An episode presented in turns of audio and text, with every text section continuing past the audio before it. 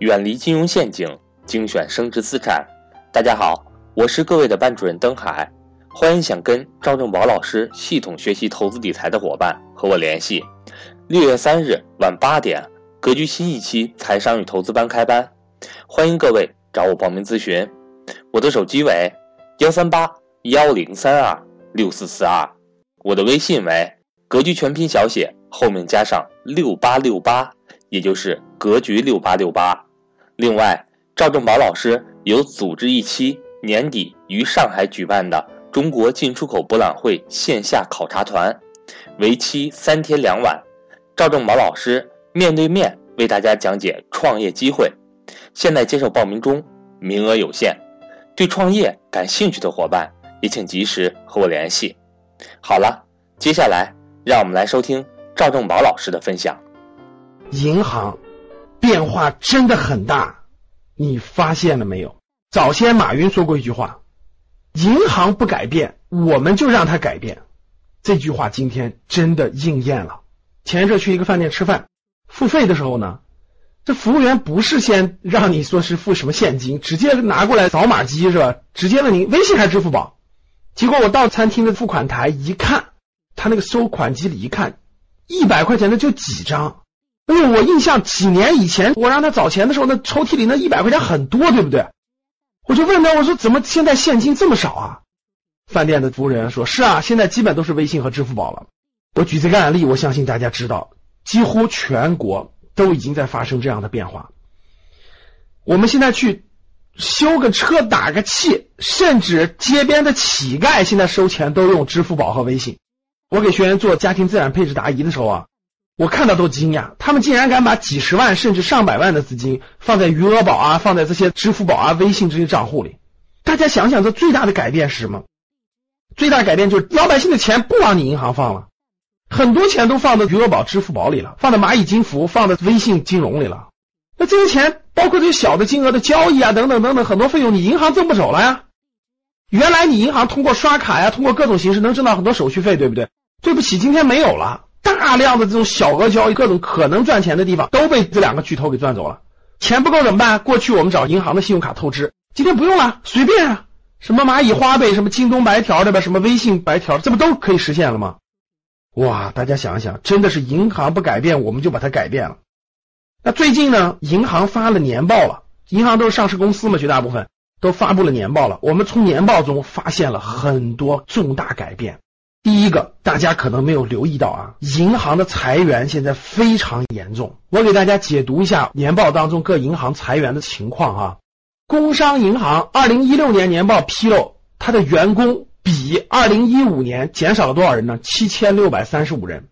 建设银行二零一六年比二零一五年减少了六千七百多人。农业银行减少了六千三百多人。招商银行减少了六千多人。从减员的幅度来看，举个例子，比如说工农中建这样的国有银行，虽然它减少了六七千人，但减员的幅度可能不是最大的，那可能只减少了百分之三、百分之五，对不对？减员幅度最大的是谁？你们知道？招商银行，二零一六年比二零一五年减少的员工幅度是减少了百分之七点五，百分之七点五的人被裁员了。通过这个数字，大家什么感觉？几年以前到银行工作那是打破头啊！爸妈花钱送礼托关系，七大姑八大姨好不容易塞进去了是吧？高兴的不行行，全家人都觉得在哪儿工作，在银行工作。各位没过了几年，今天看银行裁员啊，真的是乌泱乌泱的裁啊，一年减百分之七点五啊。那为什么银行的裁员现在力度这么大呢？主要有两个原因。第一个原因是什么呢？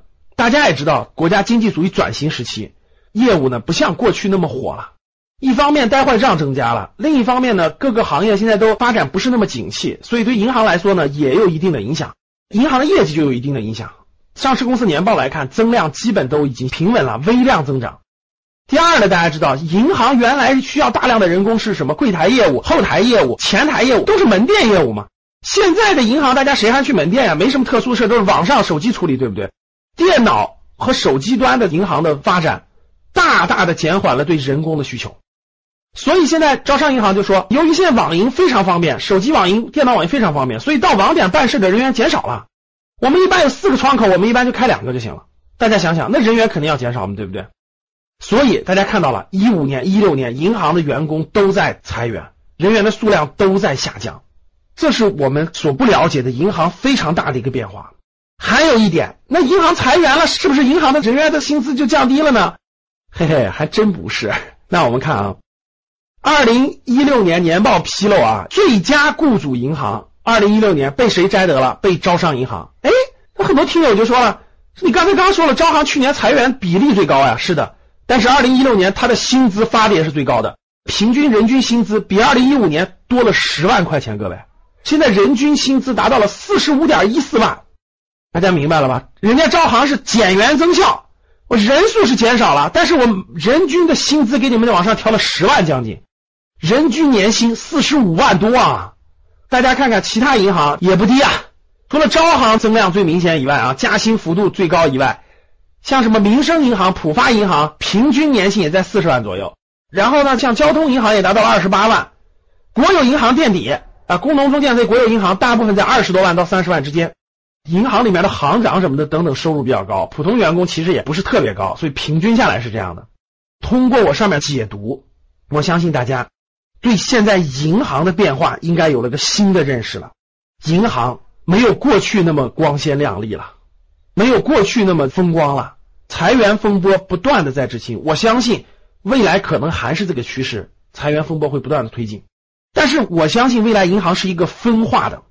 服务好的银行能够满足更多的个人需求，能够满足更多私人银行业务的银行，我相信还有发展空间，还会有更好的表现。人家的薪资一样会高。那有一些发展不好的银行，服务不好的银行，我相信会面临更多的压力，更多的裁员的压力，更多薪资不增长的压力。银行确实变化太大了。最近咱们新的银监会主席上任以后，银行监管全面铺开，我相信。用不了多久，可能大家更能看到银行的变化，这就是发生在我们身边真真正正的、实际的行业的变迁。你身边有银行的从业人员吗？你感受到他们的变化了吗？欢迎大家跟我互动。A，身边有银行从业人员，确实像老师说的一样发生了这样的变化。B，有银行人员照样特别好。C 不清楚不了解，目身边没有银行从业人员。好的，谢谢大家。